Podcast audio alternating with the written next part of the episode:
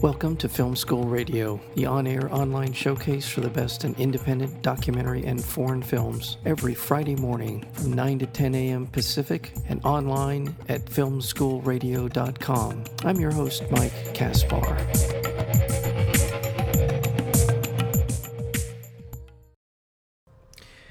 As someone who loves film, who loves to be able to access great films and have the opportunity to get to know a little bit more about great filmmakers, Ovid.tv may be a platform you want to check out. It is an innovative subscription video on demand service that was launched a few years ago, maybe two or three years ago. We'll ask our guest exactly when that happened. And on the site, Ovid.tv, you have access to films from a variety of different distribution companies, including Bullfrog Films, First Run Features, Grasshopper Film, Icarus Films, KimStim, the British Film Institute, and Women Make Movies, among many, many others. And it's a very reasonably priced subscription platform. It's $6.99 per month and it's $69.99 for the whole year and it has has some of the best independent films you'll be able to access anywhere in the world, as well as one of the great collections of documentary films on it as well.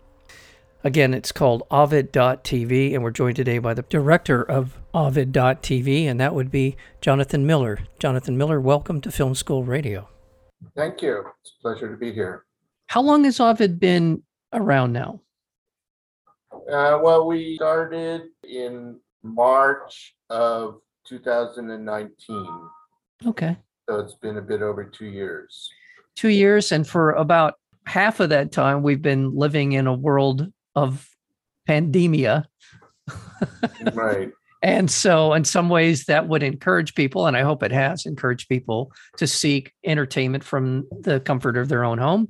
Hopefully, that's been a, in some perverse way, sort of helpful to Ovid in, in getting getting more and more uh, people in uh, involved. What is what if this if we were you know your elevator pitch to people who are listening to us about Ovid? What would you what would you say? I would say that it's the site for alternative types and content and approaches to film. It's internationally oriented. It has the deepest documentary collection of any service that's out there.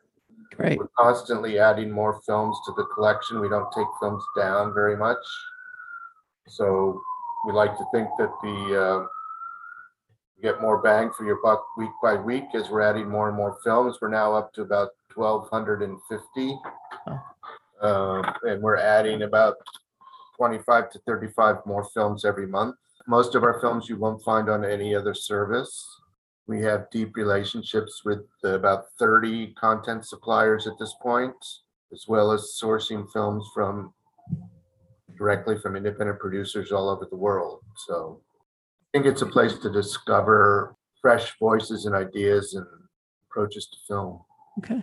Some of your um, distributors that you work with are some of my favorite Icarus Films, KimStim, uh, Bullfrog, Grasshopper Film, First Run Features, British Film Institute, which I hadn't seen before on this, and Women Make Movies. It's just some of the collections, some of the, the other distributors who are part of it. You mentioned that there are a lot more, but those are some of my favorite.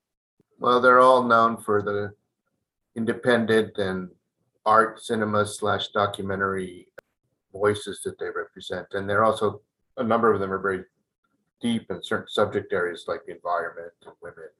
What prompted me to ask you to come on the program was the release of coming month in September of 23 new films.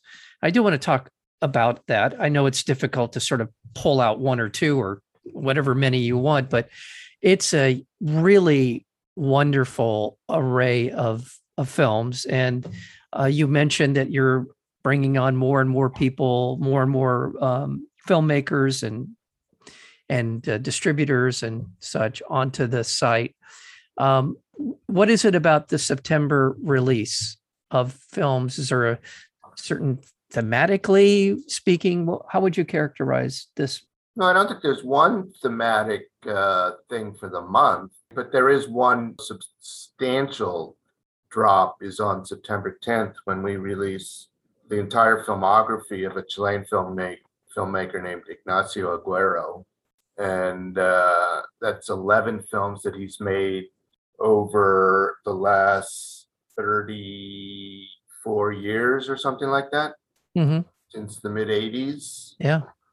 And he's pretty much one of the two most significant documentary filmmakers from Chile, amongst the most widely respected in all of Latin America. He's not very well known here, although Icarus has distributed some of his films.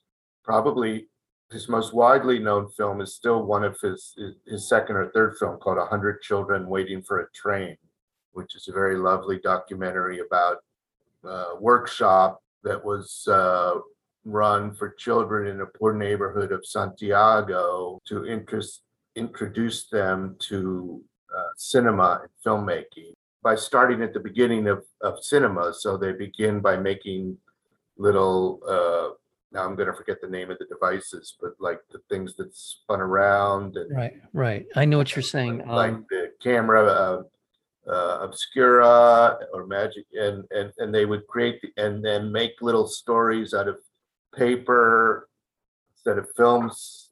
You know like they would make a paper version of a film strip and draw pictures on it as if it was a movie. And and then at the end of the film after they've learned the sort of basics of visual creation uh, they go to a movie in downtown Santiago and they see a movie in a theater for the first time in their lives. wow.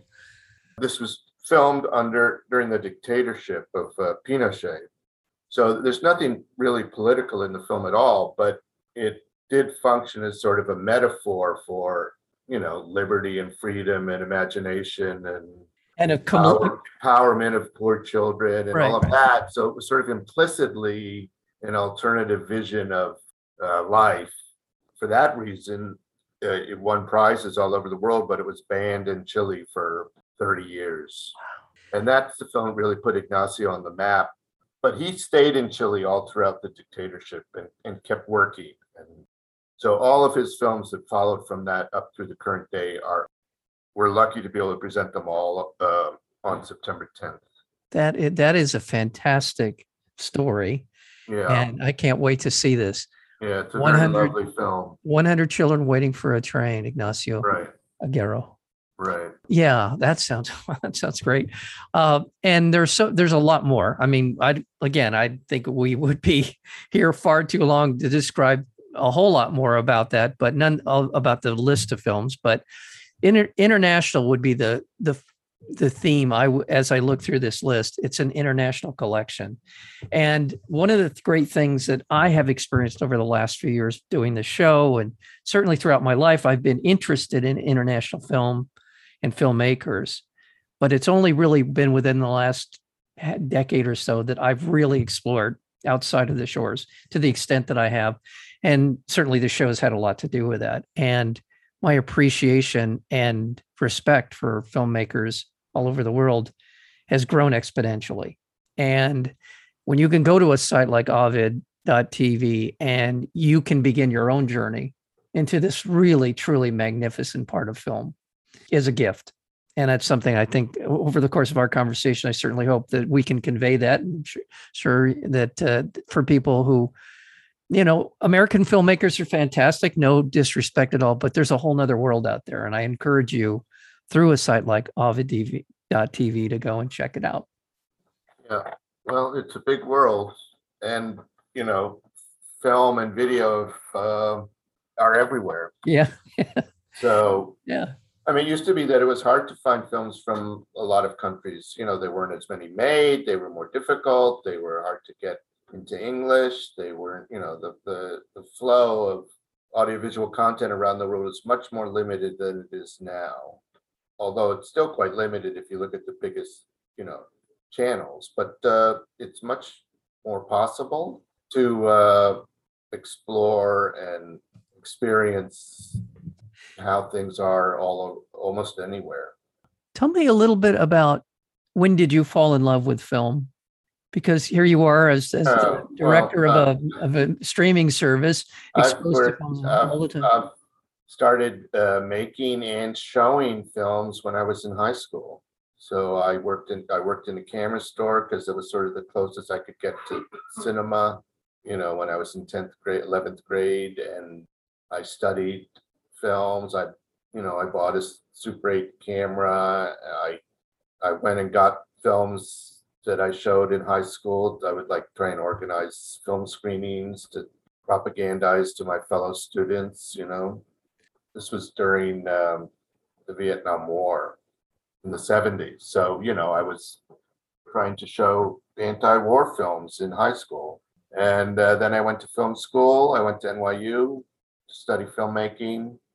And I organized a film festival in college. And I got a job in a film distribution company while I was still in college. And I've been doing it I mean, I've basically been doing the same job ever since. I haven't looked for a job in forty plus years and I don't know what else. I don't know how to do anything else really. Yeah. So, I'm curious, uh, during that 70s era, did you show Hearts and Minds, the documentary film? no, I didn't show that. That was a bit out of my reach. I'm not quite sure what year that came out. Yeah, I don't know exactly I'm not either. sure that was out, but when I was in high school, that may have Okay. come out a bit after that.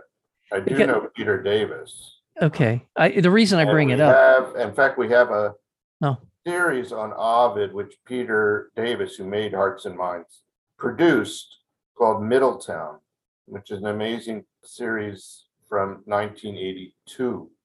Hearts and Minds was 74. I graduated high school before that. okay. Middletown is a series he made in 1982, which is about life in Muncie, Indiana. And it's six separate films by six different directors, the most famous of which is 17, which uh, won a top prize, the top prize in Sundance, like in the first years of Sundance. And PBS didn't want to show it because it, there was a whole, some controversy over the film. But it's quite an interesting sort of sociological portrait of middle America in the 80s. Same filmmaker. You know, that sounds, for a lot of reasons, that sounds fantastic. And I think the 1980s, I think, is a line in the, in American history where you began to see a real hollowing out of the American manufacturing sector.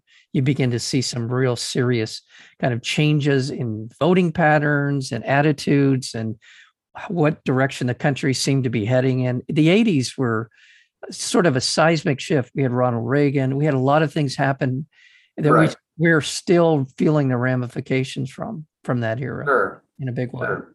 So that sounds fascinating. Yeah, yeah, it's very interesting. Do, do you remember a documentary film? Because uh, I didn't see any document. I mentioned Hearts and Minds is one of those films that really changed my life in terms of my appreciation of film, really in a big way. That was I would have to point it to that particular documentary as something that really hit me hard.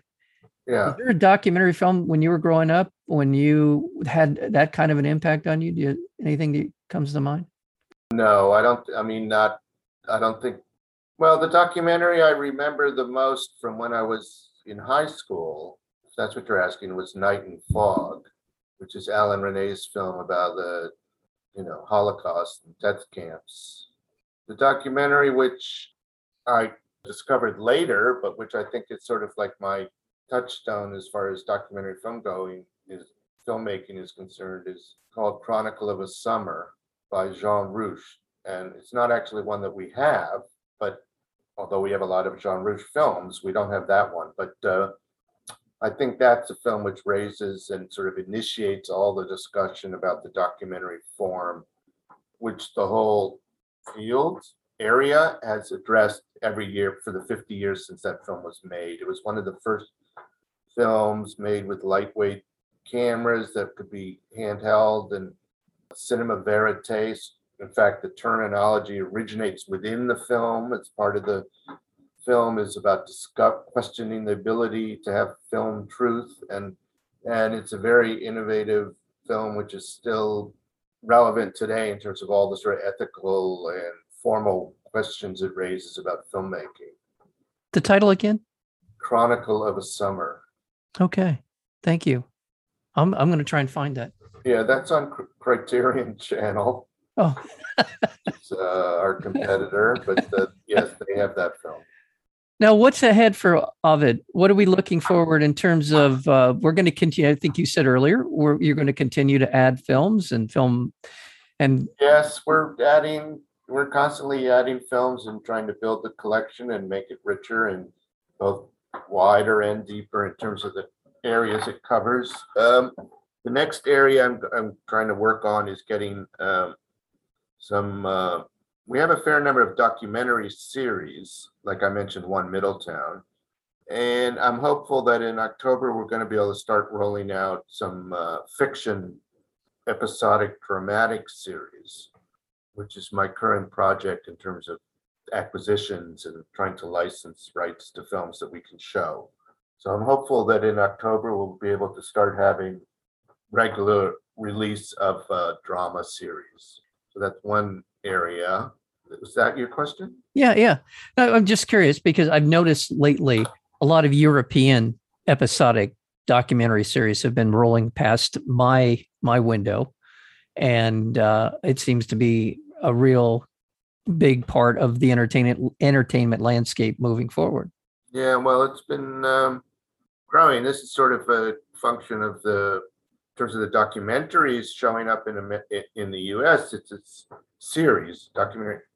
In fact, all international episodic programming, it's a function of the growth of Netflix and Amazon and sort of the internationalization of streaming, you know, and these big giant companies working all over the world. And so they're acquiring content for all sorts of different countries and they find it efficient to acquire in a lot of, not, not all the content, but a lot of the content they're acquiring worldwide rights to. That's how we're seeing in America programming from Europe, or at least we're, we have access to programming.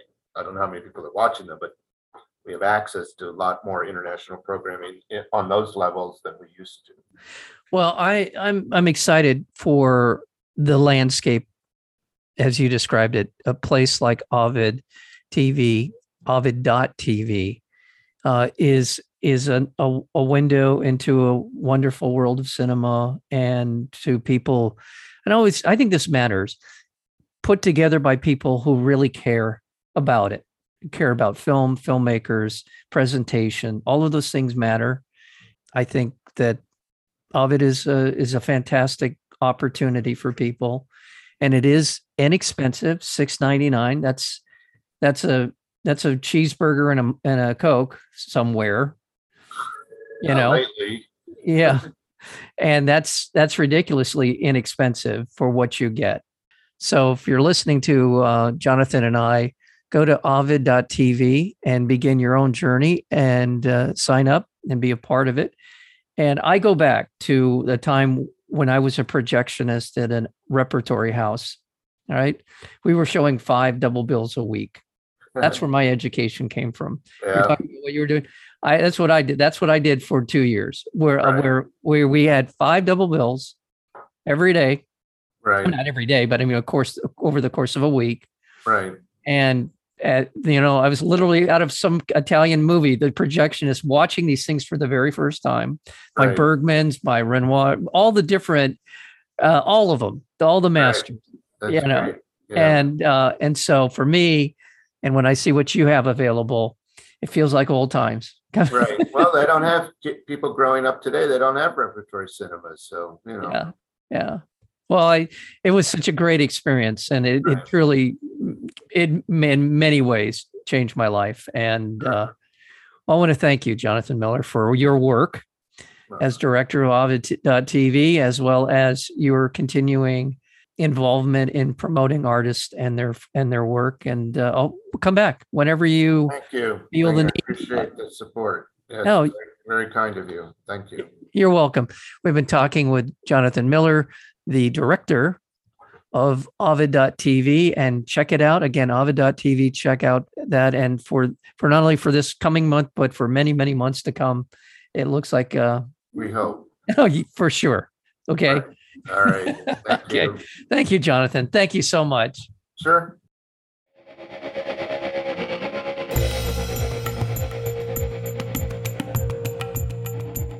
You've been listening to Film School Radio, the on air online showcase for the best in independent documentary and foreign films. You can find out more about the program at filmschoolradio.com. I'm your host, Mike Kaspar. Thank you for tuning in, and we'll see you next week with another edition of Film School Radio.